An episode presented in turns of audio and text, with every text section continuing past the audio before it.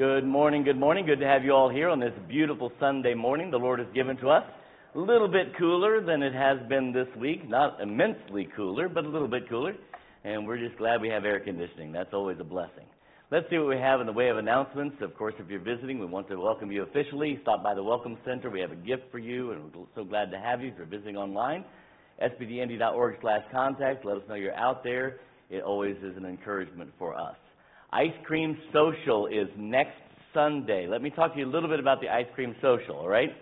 So you're going to get here Sunday mornings, just normal services like we would have. Then you can go home, eat your lunch, do whatever. Come back here anytime between 2:30, 3 o'clock. We start playing games and stuff like that. You need to come to the Ice Cream Social, dress casual, be outside. Hopefully it'll be a nice sunny day like today, and you can sweat and all that kind of stuff out there. Then there will be a food truck here for the evening meal if you want to. That's something you have to purchase, but the ice cream is what people make at home, homemade. They make it at home, not homemade brand ice cream, you understand. I can go buy homemade brand anytime, right? This is a special event, so we have homemade ice cream. We'll usually have about 20 or 25 gallons of different flavors of ice cream for you to try. It's delicious. I prefer vanilla. You know, like if you've got something that's perfect, you don't need to do anything else to it. But if you want to do something different with your ice cream, that's up to you. Feel free. I actually make flavors of ice cream. I'll make about 10 gallons of the 25 gallons that are here. I'll make about 10 of them myself. But so I've been challenged this year to bring Elvis back. So we'll have a peanut butter banana ice cream, perhaps something like that. Some kind of coffee ice cream, because I like coffee anyway, but we'll have those kinds of things for you, and you can do whatever else that you want to give a try. That's next week. So it's a joy. We have the service outside. It's really just a praise and Thanksgiving service.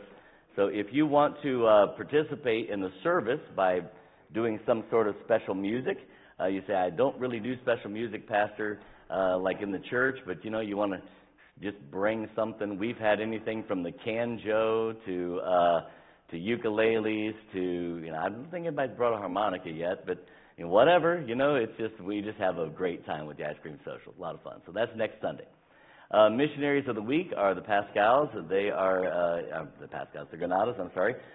They are in Mauritius, and it says, today, they wrote this on July the 15th, today was our last WOW, Win Our World Club for this semester. It's a very special day because they awarded all the children who had perfect attendance and learned all of their verses, and they were excited to be able to do that. Also wanted to let you know that Becky, Miss Becky, will be in the United States for a few weeks during July and August, as Becky's sister and family who live in China. They will all be visiting the U.S. this summer. And so Becky's sister's a missionary in China, so Becky's mom and dad will also be going to the U.S. from France. So they're from all over the place. You get the idea, and they thought it'd be a blessing for Becky to be there with her family. So that's coming up, or that's happening even now as we speak. There will be a very quick, and that is in all capital letters, a very quick meeting for those who would like to work in Awana this year following this service right over there, so that you can just get some things down. A very quick meeting right after this service, so if you're interested, please make sure that you attend that meeting. Let's have the men come. We're going to start the morning by taking up the offering, and we'll also ask the Lord's blessing upon the Granadas. Brother Dan, if you can remember to pray for the Granadas and ask the Lord's blessing on our service and the offering, we'd appreciate it. Let's have a word of prayer. Father, we thank you for this beautiful day you've given us to come to church. We just pray that you will continue to be with each one of us and lead us. Thank you for all the blessings that you've given. I pray you'll accept these offerings and use them for your good works. In Christ's name, amen.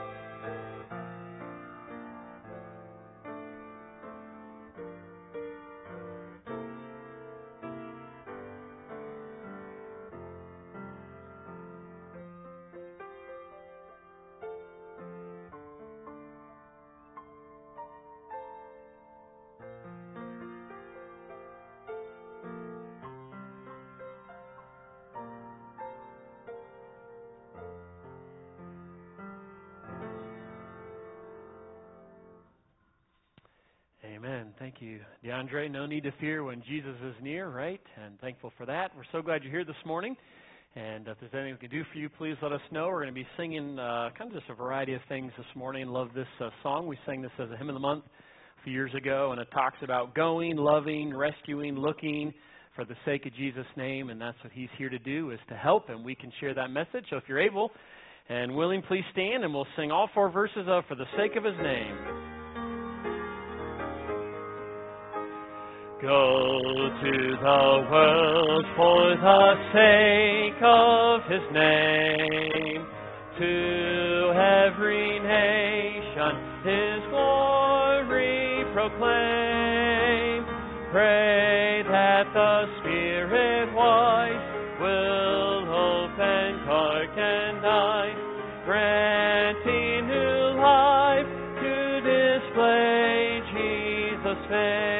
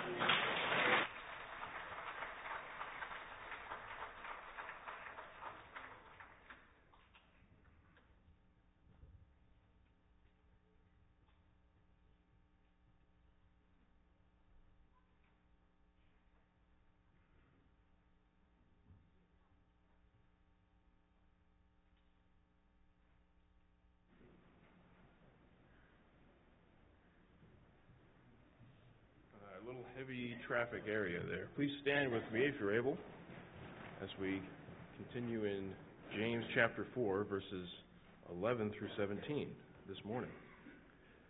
Speak not evil one of another, brethren. He that speaketh evil of his brother, and judgeth his brother, speaketh evil of the law, and judgeth the law. But if thou judge the law, thou art not a doer of the law, but a judge. There is one lawgiver, who is able to save and to destroy. Who art thou that judgest another? Go to now, ye that say, Today or tomorrow we will go into such a city, and continue there a year, and buy and sell, and get gain. Whereas ye know not what shall be on the morrow. For what is your life? It is even a vapor that appeareth for a little time, and then vanisheth away. For that ye ought to say, If the Lord will, we shall live, and do this or do that. But now ye rejoice in your boastings. All such rejoicing is evil. Therefore to him that knoweth to do good, and doeth it not, to him it is sin. May your hearts be sanctified by God's word this morning. You may be seated.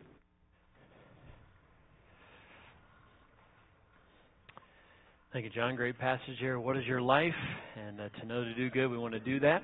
We're going to sing Just As I Am. This is the song with that added chorus. Aren't you thankful that when we come to God, we don't have to try to earn something or clean ourselves up to get to Him? We come as we are, and He does the work in our hearts. And so we'll sing the first verse and the second and the chorus, then the third verse and the chorus, and finish it a cappella. Just as I am without one plea, but that thy blood was shed for me, and hast thou this become to thee, O Lamb of God, I come. Just as I am, and wake me not to rid my soul of one dark plot, to thee whose blood can cleanse each thought, O Lamb of God, I come. I come broken to be mended. I come wounded to be healed. I come desperate to be rescued. I come empty to be filled. I come guilty to be pardoned by the blood of Christ the Lamb. And I welcome with open arms, praise God, just as I am. Just as I am, I would be lost, but mercy and grace my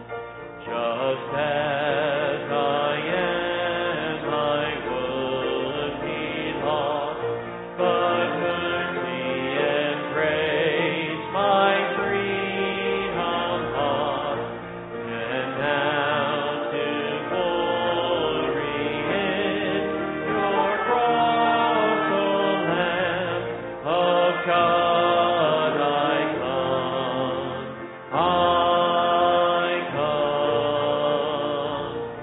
I come. I come broken to be mended.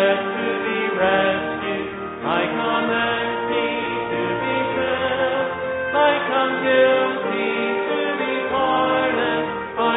I come guilty to be pardoned by the blood of Christ the Lamb. And I welcome with open arms, praise God, just as I am. Let's repeat that chorus with just our voices. I come broken to be mended. I come wounded to be healed. I come desperate to be rescued. I come empty to be filled. I come guilty to be pardoned by the blood of Christ the Lamb. And I welcome with open arms, praise God, just as I God receives us as we are. And then when he does a work in our hearts, we want him to be our vision. Let's sing all four verses of Be Thou My Vision. Be Thou My Vision, O Lord of my heart. Not be all else to me, save as Thou art. Now my best part, by day or by night. Wake me or sleep me, Thy presence my life. Be Thou my wisdom and Thou my true word. I ever with Thee and Thou with me, Lord. Thou my great Father, I Thy truth love. Thou in me dwell me, and I with Thee one. Riches I heap up, nor can empty praise. Thou mine inheritance, now and always. Thou and Thou only, first in my heart. High King of heaven, my treasure. On that last, High King of heaven. High King of heaven, my victory won. May I reach heaven's joys, O rhinehorn star. Heart of my own heart, whatever befall, still be my vision, O ruler of all. Amen. Let's go ahead and stand. We'll sing one more song this morning. This is the chorus of Turn Your Eyes Upon Jesus, and then they added a chorus to it. So we'll sing a couple verses, sing the chorus, and then we'll add all four verses of Turn Your Eyes. Turn your eyes upon Jesus, look full in his wonderful face, and the things of earth will grow strangely dim in the light of his glory and praise.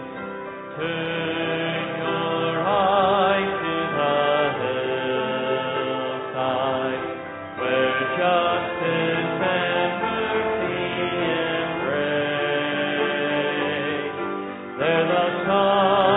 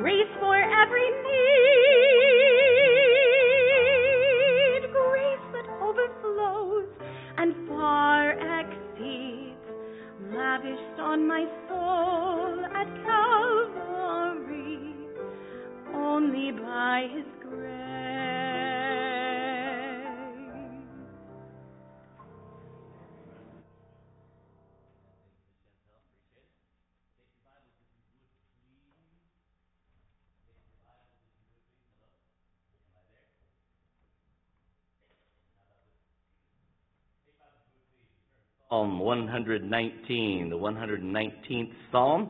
And while you're turning there, I've got a lot of things to share with you, all right? So there's a box out there for school supplies for the nursing home workers. So if you can help out with that, see Brother Chuck, or you can just drop them in that box. So yesterday, we moved Devin and Jenny Foster from one home to another. So those of you who showed up, thank you. Any soreness today back there? Anybody sore? Yeah, all right. We survived. These interns, they had a tough time. They stayed up until 2 o'clock in the morning playing video games with my son and a few other people on Saturday or Friday night, and then had to get up and help us move. So they were like, ugh. But they survived. They'll make it. Let's see. Next, there's a deacons meeting tonight at 5:15. With that in mind, next Sunday is Pastor Andrew and Miss Jessica's last Sunday with us officially, so make sure you're here. Not only is it the ice cream social, but all of those things are going on as well. And let's see, tonight after the evening service is Teens Fifth Sunday Snacks. We're hosting it here. Lord willing, you're going to have some of my Philly steak sandwiches, Pastor John's famous Philly steak sandwich. They are really good, I have to say. Now, here's how good they are. We had a guy that owned a restaurant, and he actually said, "Can I serve a Pastor Ray sandwich special in my restaurant?" Sure, absolutely. I mean, it's not that hard, right? So he did that for a while, so that was kind of fun. But anyway, we're going to serve that tonight to the teenagers, Lord willing. And then on Sunday, August the 27th in the afternoon, if you are in my Sunday school class, that is the young marrieds with kids, not in school or whatever, or maybe you're just engaged, those kinds of people. We have a couple of engaged couples, but they're getting married, so that keeps dropping off. But anyway, we are going to do a chopped activity on that Sunday afternoon. All of you are invited to participate that are in that class, so make sure that you mark those things as well. We're going to be in Psalm 119 for today. For the most part, not for the most part, I think everything we're going to get from is that, Psalm 119, but we're going to be all over the place in Psalm 119, so I got to stay here. All right, I'll stay here, maybe, we'll see. So if you can follow along with me on this, Psalm 119, verse 97 says this, "Oh, how I love thy law." Now, in Psalm 119, it's a unique chapter of the Bible because every verse but two, and it's like, 172 verses, 176, what is it? Am I not? 176 verses, and every verse but two contains some reference to the Word of God. It's a very unique passage of Scripture, but here's what it says. "Oh, how I love thy law. It is my meditation all the day long." I wonder, could any of us say that? Wow, it is my meditation all the day long. I love God's Word. Do you love the book?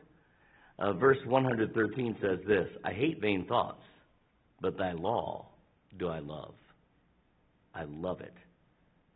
In verse 163 it says, "I hate and abhor lying, but thy law do I love." In verse 165 it says, "Great peace have they which love thy law, and nothing shall offend them." I'm going to just insert, this is not the message, just a little insert right here, right? So if you find yourself to be easily offended, what is also true about you? You don't love the law. You don't love the book, because great peace have they which love thy law. I'm not trying to be mean to you, and I'm just trying to point out, when we love the law, when we love this book means something. And I want to talk to us about developing a relationship to the Word of God. J. Vernon McGee said a couple things I'll share with you real quick. You can believe a whole lot of foolish things, but God doesn't want you to do that. He wants your faith to rest upon the Word of God. He also says God wants everyone to understand His Word fully, and that it will take a lifetime to pursue that understanding. That's where we're coming from, right? Do I want to know what God has to say? Do I want to trust God's Word? Do I have a love for it, a desire for it, a passion for it? We need to figure these things out. So I'm going to ask you a few questions, we'll pray, and then we'll jump into the message. Has the Word of God become a chore? I forgot. I haven't had my devotions yet. Has the Word of God become a chore? Like, okay, I have to, versus I want to. Right? We all understand this in marriage. When marriage becomes a chore, it's a problem. Would you agree? If I have to spend time with my wife, there's a problem. I mean, we ought to say, I want to spend time with my wife. It's a desire. I long for it. It's something we ought to be saying, man, I can't wait for that opportunity. She's just waiting for you guys to ask her out. Remember when you used to do that? She's just waiting for you to ask her out. That's the desire that she has. Has it become a chore? Has it become cold and anesthetic? In other words, I read it, but I'm getting nothing from it. I read it because I have to. I read it because I feel obligated to. I read it because my accountability partner is going to ask me if I've read it. Or And because of that, it's just become, you know, it's doing nothing really for me other than putting me to sleep, right? It's just, has it become that way for us? What's our relationship to this book? Do we lack the motivation to pick it up, to read it, and to be drawn to it? That's the question of the day. And we want to ask ourselves why it's so important and why we ought to consider our relationship to this book. Let's pray. Father, we ask that you would help us today to love you first and foremost, and through loving you, to love your word, to love this book. God, cause it to be something that our soul longs after, that our heart thirsts after, that we desire. God, help it to become a central part of our Christian walk, of our marriages, of our families, a central part of our work relationships. And God, we will thank and praise you for all that you do. In Jesus' name we pray. Amen. When I tell you this quote, you're going to be shocked when you find out who it was, perhaps, because I am not putting this person up on a pedestal, this great Christian. But this part he had down. America is on the verge of a great war. And I'll tell you the war in a moment, because if I tell you the war, then I'll tell you the person. And this person says this: there are a good many problems before the American people today, and before me.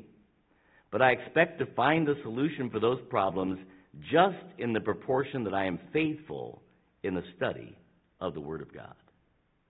I ask every man and woman that from this day on they will realize that part of the destiny of America lies in their daily perusal of this great book. And America was on the verge of entering World War I. As Woodrow Wilson, not this great bastion of Christianity, but he understood something that America needed, that the answer to what America needed was to be found in this book. Do we believe those kinds of things today? Is that where we are as a church, that we would say this book is the answer to the social ills that are out there, that this book is the answer to the problems my kids are having in school, is this book is the answer to the marriage issues that we're struggling through, that this book becomes what we put forth as our foundation? When's the last time that we read this book in awe and just were amazed how the truths of God were jumping off? Have you ever had that experience where just exactly what you needed was exactly what the Word of God led you to? Have you ever had that experience? Where it's like, God, I need an answer, and you actually find. Now, by the way, I'm not proposing that we search the Bible that way, right? God, I need an answer. Not a good way to find God's answer. So there's an old joke. You've heard this before, I know, if you've been around here for very long, because I've told this joke to you before. But the joke is like this. The lady does this, and she looks down and says, Judas went out and hanged himself. Well, okay, that doesn't mean anything to me. Let's see. God, give me an answer, give me an answer. Go and do thou likewise. Not a good way to find the answers from the book, right? You get the idea. But the book of this book has the answers we need.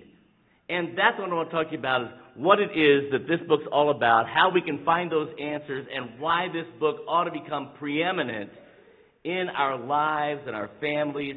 We want to come to the place where we say, I can't start my day until I've found something in God's Word. That's where we ought to want to come to. There's an old preacher. Sorry, I got to keep myself. There's an old preacher who, you know, he was talking to a young preacher, and the young preacher said, you know, I find it hard to find the time to pray. I don't think I have enough time to pray. And the old preacher said, I have so much to do, I can't find time not to pray. It needs to become that this book is just something we can't get through the day without something from this book. So we're going to ask two questions and try to give an answer. Why was this book given? Why did God give us this book? And the first answer is pretty obvious. God wants us to know about Him, right? It's a book about Him. The word history is His story, literally. He wants us to know about Him. And He spent a lot of time in this book revealing Himself to us. His desire is that we know Him. You know, we don't have this God whose desire is not for us to know Him. He is not willing that any should perish, but that all should come to repentance. It is him that stands at the door and knocks. Do you understand? He's the one seeking us out. And that's the God who's given us this book and wants to reveal himself to us. So let's learn some things about this God of ours. First of all, if you don't know this already, this is the great love letter from God. Remember when you used to write love letters? Then you got married. You used to write love letters. Remember that? You used to write love letters. When we got married, Melody gave me a book or a scrapbook. I'm trying to say scrapbook. It's about this thick of every note and card and letter I had ever written out to her over the year plus that we were dating before we got married. On our honeymoon, that was her gift to me. And we spent time just perusing through that, and it was wonderful. And I'm not sure she could fill a scrapbook like that again in the last 35 years of our marriage. Think about that. But this book is God's love letter. God again and again and again is trying to say to the people of the world, I love you so much that I gave my only begotten Son. And he says that again and again in the Word of God. It's a love letter from God. It's truly his story. It tells us of his righteousness and his holiness, and we're going to read that a little bit and turn to 137. We're still in Psalm 119, verse 137. Righteous art thou, O Lord, and upright are thy judgments. Thy testimonies that thou hast commanded are righteous and very faithful. My zeal hath consumed me because mine enemies have forgotten thy words. But thy word is very pure, therefore the servant loveth it. I am small and despised, yet do not I forget thy precepts. Thy righteousness is an everlasting righteousness. Thy law is the truth. Trouble and anguish have taken hold on me, yet thy commandments are my delight. The righteousness of thy testimonies is everlasting. When we get hold of the righteousness and the holiness of God, the rest of this stuff makes sense. You know why it's difficult for us sometimes to recognize how hard it is to live in this world? Is because we don't understand the holiness and the righteousness of God and what sin does to us. And so God's written us this book to declare again and again and again his love for us. I have loved thee with an everlasting love, the Bible says. We love him, by the way, because he first loved us. And so we see that, and then God is doing all of this in his righteousness, in his holiness. And God's desire is that we get a picture, a slight picture from what our little finite brain, peanut brain, can recognize and understand of this infinite, holy, righteous God of ours. He also wants us to understand his grace and compassion. In verse 64, it says this, the earth, O Lord, is full of thy mercy. I'm stopping and think about that for a moment. The earth is full of God's mercy. Now, sometimes we get this, we get this skewed picture of what it's really like because we get everything we know about this world, if we're not careful, from talk radio and from the news. And that's just like bad, bad, bad, bad, bad, right? But the Bible says that the earth is full of the mercy of God. The Bible declares things like this. His mercy is new every morning. And if we would look a little bit, we would see God's mercy there and God's mercy there and God's mercy there and God's mercy there. And sometimes we walk away from the radio or the television with this idea that the world is just totally falling apart. And it is. Sin is having its great impact. But God's mercy is still alive and well. And it is God's mercy that causes it. The Bible says something. Things like this. It says, as a father pitieth his children, so the Lord pitieth them that fear him. This is what God wants to do. God is a God who hath not dealt with us according to our iniquities, nor rewarded us according to our sins. His mercies are out there.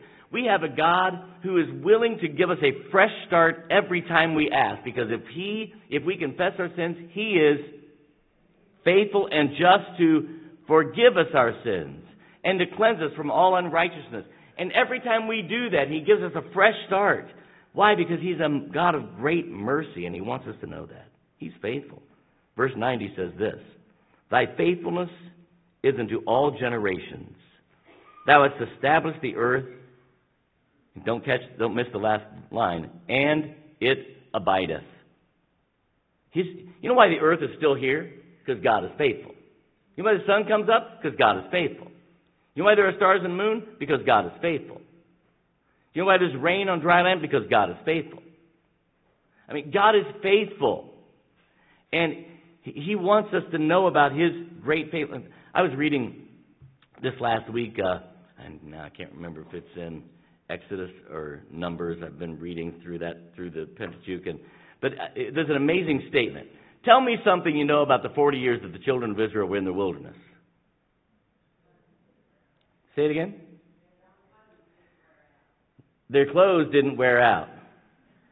So I know it sounds silly, but that's what the Bible says. Their clothes and the shoes didn't wear out 40 years. For 40 years. Now listen, you know what we know about these people? Every other verse, it seems like, but at least every other chapter, they're whining, griping, and complaining, and spitting in the face of Almighty God. But there's a statement that I was amazed at. Their clothes didn't wear out, but here's what the Bible says. And the Bible literally lists it out. And for 40 years, and we're talking about the 40 years in the wilderness, and for 40 years, these whiners, these complainers, these backbiters, these rebellious people, for 40 years, you know what they did? Ate manna for 40 years. God didn't stop being faithful even when they were spitting in His face. That's the faithfulness of God. Wow, that's a God I want to get to know. I don't know about you, but I'm more like the children of Israel than I want to pretend I am. You understand? I mean, God is faithful. What a great God that we have. His love, He's written this book so we can see His love. And I didn't say this, and I would tell you who said it, but I don't know that anybody knows who said it first. But there's an old saying among preachers. Cut this book anywhere. Anybody know the rest of it? And it bleeds. Because it's all about what God was willing to do for mankind. For God so loved the world that He gave His only begotten Son. It's all about the great sacrifice that God made. God wrote this book to reveal Himself, to reveal His love, to reveal His holiness, to reveal His righteousness, to reveal His faithfulness, to reveal His willingness to forgive mankind of their sin debt. God wrote this book. We need to be reading this book. It tells about His greatness, about the fact that He cannot change and will not change. And that's important that we have a God that won't change. Because that God who won't change, the one that said, believe on the Lord Jesus Christ and thou shalt be saved. Wouldn't it be awful if God changed the rules all of a sudden? We have a God that doesn't change. This book tells me about that God. Why do I struggle to find time for this book? Why do I struggle to fit it in when this book is so important to everything about my life?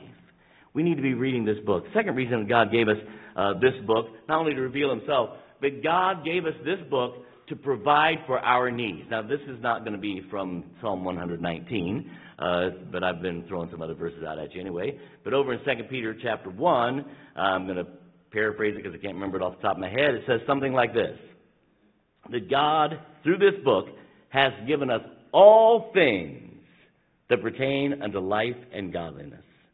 Everything we need. Do we believe this? That everything we need is right here. To make your marriage work. To make your finances work. To make other relationships work.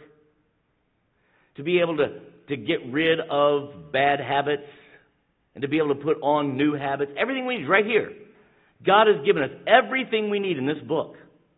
All things that pertain to life and godliness are right here. And yet, we don't go to it. It's like this. Sin is a killer, right? It's killing us. It's a curse. And it's dragging our lives down. So it'd be like this. The doctor says, you've got a horrible disease, but this medicine will fix it. And then we don't take the medicine. You understand? That's what this is likened to. God says, you've got a horrible disease. It's called sin. But this book will fix it. And we never get around to the book. What's the problem? We need to learn how to love this book. We need to learn how to love it. God has provided what we need. You know what we need? We need truth. Verse 142 says this, thy righteousness is everlasting righteousness, and thy law is truth. Do you believe this book is truth? Jesus repeated that in the New Testament. He says, this book is truth, right? The Word of God, that is truth. 151 says this, Thou art near, O Lord, and all thy commandments are truth. Now here's the truth. We don't like these truths, but they're truth. The truth is all have sinned and come short of the glory of God. That leaves no one out. When God says all, what does he mean? All, everyone, leaves no one out. All have sinned, and because all have sinned, all come short of the glory of God. In other words, we can't get to heaven on our own. The illustration, which I can't walk over to show you, is like this. All right, so I've given you this illustration before, so we're standing at the edge of the Grand Canyon, right? And I'm going to jump across the Grand Canyon, which you know I could probably do. And so I'm going to jump across the Grand Canyon, right? And so I get a running start, and I jump, and yeehaw! I come short, right? I come short. Well, you know, one of these teenagers over here, you know, Luke, he is taller, better looking, got hair. I hate him. No, I don't hate you, Luke. I'm just kidding. Stronger than I am. He's going to do the same thing, right? So he takes off running, jumps, and he goes 15 feet further than I jump. But guess what? You can't hardly distinguish the splatters at the bottom because both of us come short. That's the idea. Whether we're really good or really, really good, the best we have to offer is short of what is necessary to get us to heaven. That's what the Bible teaches. It's not a fun truth. It's not something that we want to hear, but it is something we need to hear. God has given us this book to provide our needs, and we need to hear the truth. The truth is all have sinned and come short of the glory of God. The truth is that because we have sinned, the Bible says the wages of sin is separation from God for all eternity. God sends not a single soul to hell. The Bible says this, he that believeth not is condemned. You understand how this works? When we reject God's love, we keep ourselves under that condemnation. God's not willing that any should perish, but that all should come to repentance. God's not out there sending people. We don't have this God who's like sitting in heaven with great glee. There's another one. And that's not it. We have a God who weeps, who stands at the door and knocks, whose heart is broken. Literally, I can prove this, right? Oh, Jerusalem, Jerusalem, how oft have I wept for you? I'm standing at the door. I want you to come. I'm inviting you. Come now, let us reason together, saith the Lord. This is the God that we have. But the truth is that sin comes with a condemnation, and the wages of sin is death, separation from God. And the truth is all of us have sinned. The truth is also this, for God so loved the world that he gave his only begotten Son, that whosoever believeth in him should not perish but have everlasting life. The truth is that this God of ours has made a provision through Jesus Christ so that our sin debt, so that the condemnation that we've earned can be taken off of us and placed on his Son, Jesus Christ. The Bible says, he, the Father, made him, the Son, to be sin for us, who knew no sin, that we might be made the righteousness of God in him. And when we place our confidence, our faith, our trust in what Jesus Christ did on the cross, when we agree with God that what Jesus did is sufficient to pay for my sin debt, and I trust that, God has promised to give me eternal life, to forgive my sin debt, and to bring me into his family. That's a truth we don't want to overlook. We need guidance. Here's what the Bible says in verse 105. Thy word is a lamp unto my feet and a light unto my path. You ever wonder what you're supposed to do next? You ever wonder what direction you're supposed to go? And we try to find it in all kinds of places, right? I mean, some people go really to the wacko side of trying to find it. Like, you know, let's read my horoscope and see what that one says. That wouldn't make sense to most rational people, but anyway, we try to find what we're supposed to do next. But here's what the Bible says.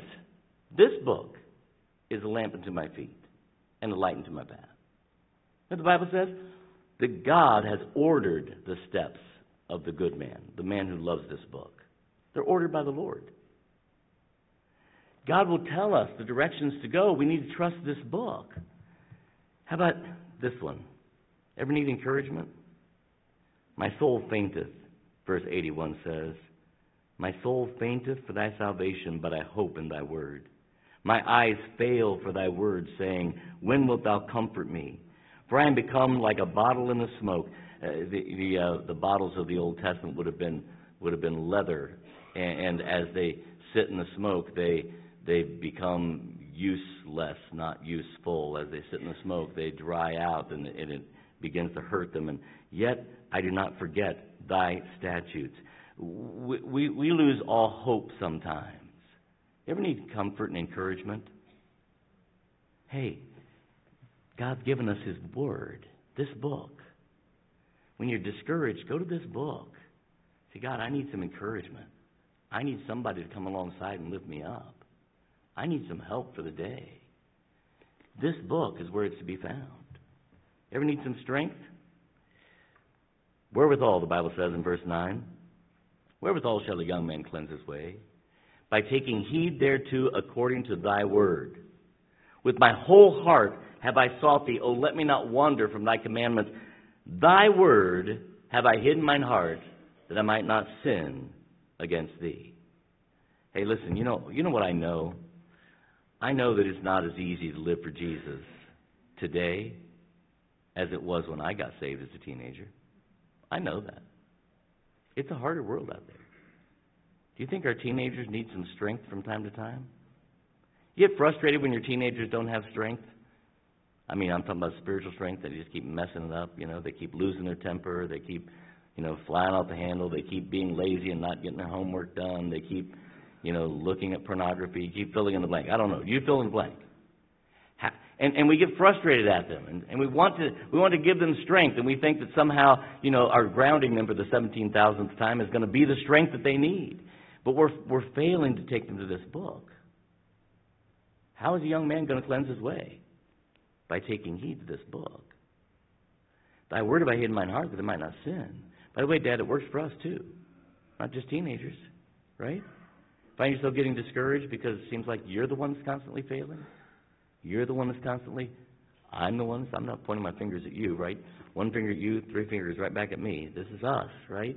But how do we find that victory? This book. But praise be to God that giveth us the victory through Jesus Christ.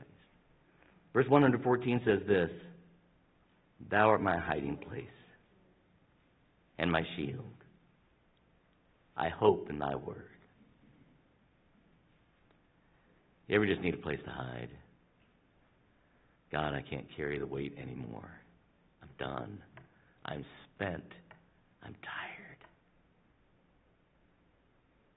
And we can run into the Lord. The Bible says the word of the Lord is a strong tower. The righteous run into it. What does it say? And are safe. And are safe. This book is important, Christian. It's no wonder churches are weak and anemic. It's no wonder churches are full of Christians who are struggling to find any kind of victory over things in their lives, because this book has taken a back seat to so many other things. But this book is the power of God unto salvation. This book is stronger than... What's that verse say? It's like a two-edged sword, piercing even the dividing asunder of soul and spirit, the joints and marrow. This book. Are you reading the book? Pastor, years ago, somebody came to me and said, Pastor, I hear what you're saying, but I have to be honest, I don't love the book, and I want to. How do I love the book? How do I learn how to love it? And I'm going to tell you this, you learn how to love it the same way you learn how to love everything else in your life.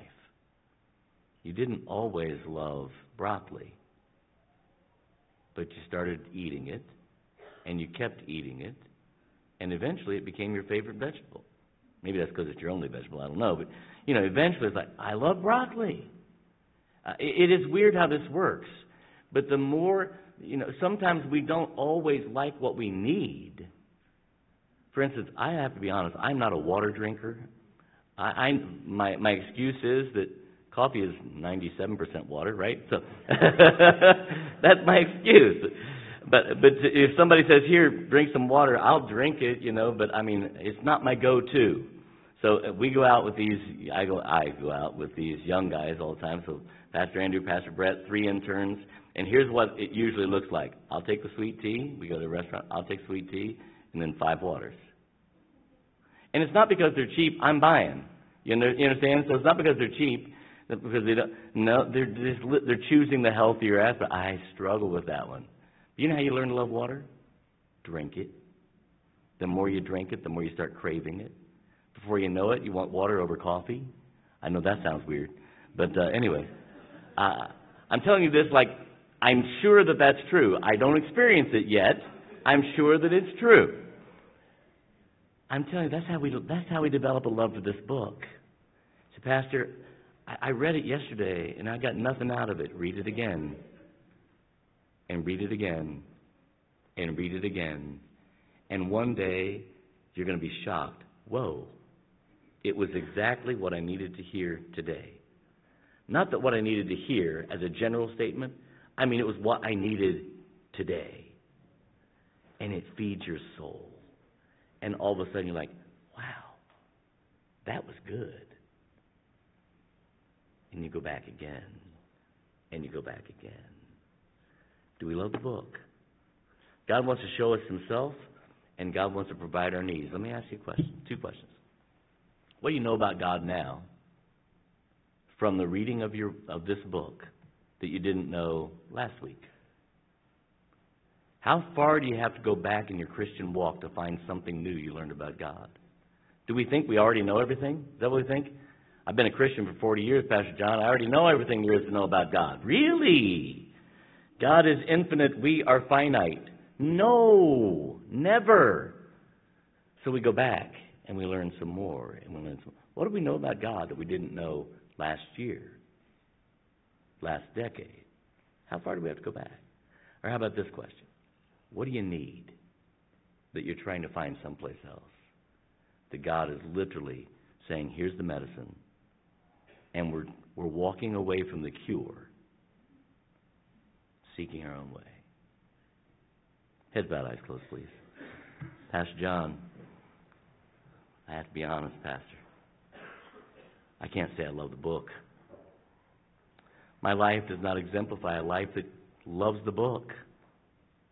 Pastor, I want to change my relationship to the Word of God.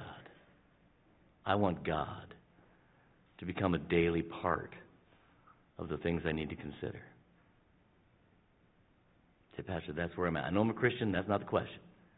I just can't say that I love the book. Pastor, would you pray for me? Would you slip your hand up and let me see that so I can pray for you? Thank you, thank you, thank you, thank you. Hands throughout, thank you.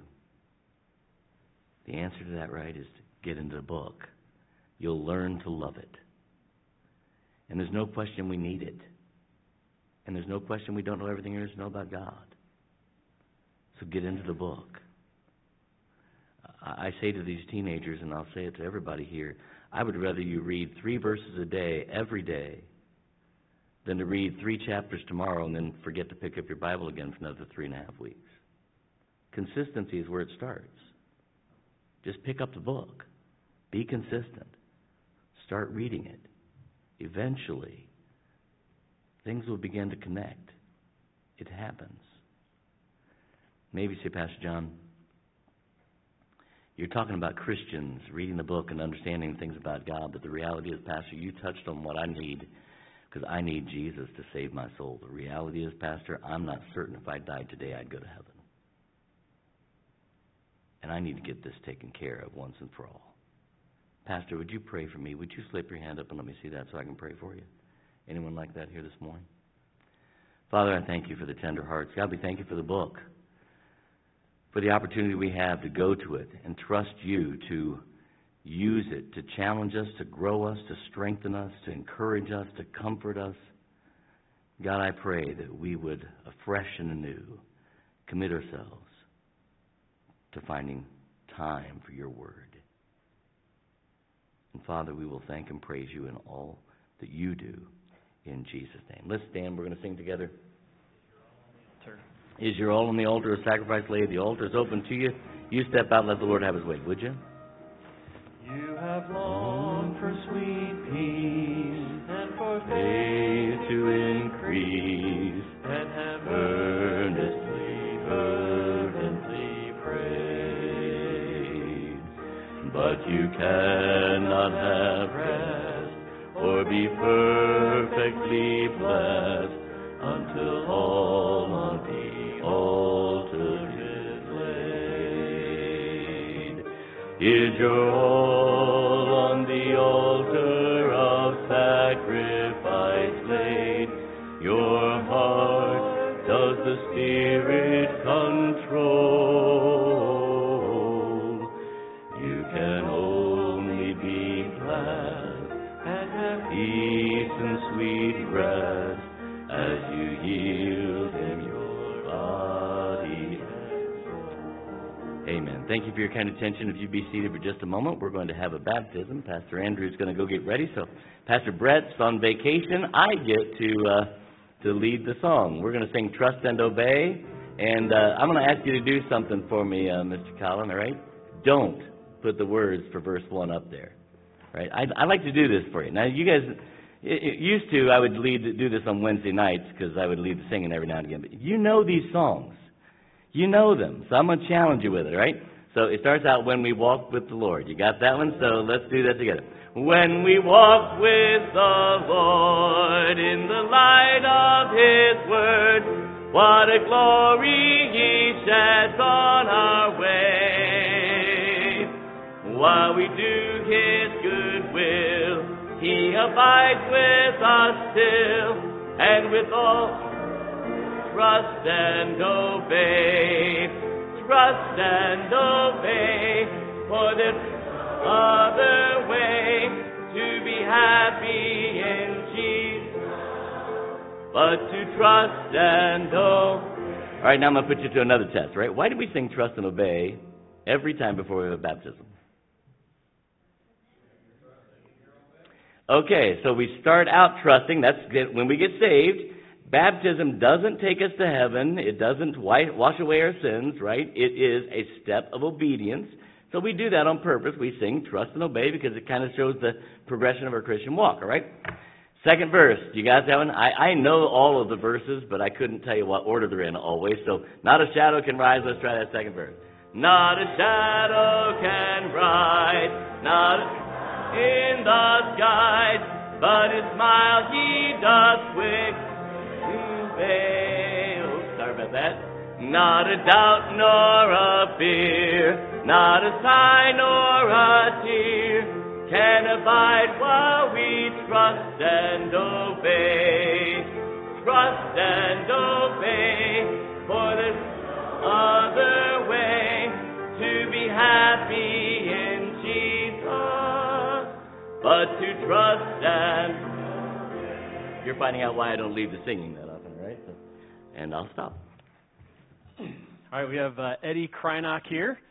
We've been able to get to know each other the last few months, and he came to me a little while ago and we started talking about baptism and nailing down salvation. So I'd like to share their testimony. Baptism is just a public display of what God has done in your heart. It doesn't save you, but it's kind of letting you all, hey, I'm identifying with Jesus. So Eddie wrote it out. I'm going to read it here, and then he's going to get baptized. Eddie said, since about the age of 5, I've always been told that I got saved, but as I've gotten older, I realized that I don't actually remember getting saved, and it got me thinking, am I actually saved? So a few years ago at summer camp, I asked my leader if he would come pray with me and get that settled. But even after that night, I was still dealing with doubts about my salvation. I realized I was going about it all the wrong way. I was looking for someone else to confirm for me and tell me that I was saved, and recently I realized that it's not anyone else that can tell me, it's only me. And so after a few straight months of constant doubt, the last TNT of the year, Pastor Ray taught in detail about hell and about how Jesus died to save me, and after that night I prayed that God would help me nail down my doubts for sure this time, and that he would help me know for sure. And so on Tuesday night, July 25th, 2023, I solidified trusting Jesus Christ as my Savior, and I now know for sure I am saved. And really clap for that. It's good. So, Eddie, have you put your faith and trust in Jesus Christ to be your Lord and Savior? Yes. Amen. Upon your profession of faith, I now baptize you in the name of the Father, and the Son, and the Holy Spirit, buried in the likeness of his death, raised to walk in newness of life. Amen.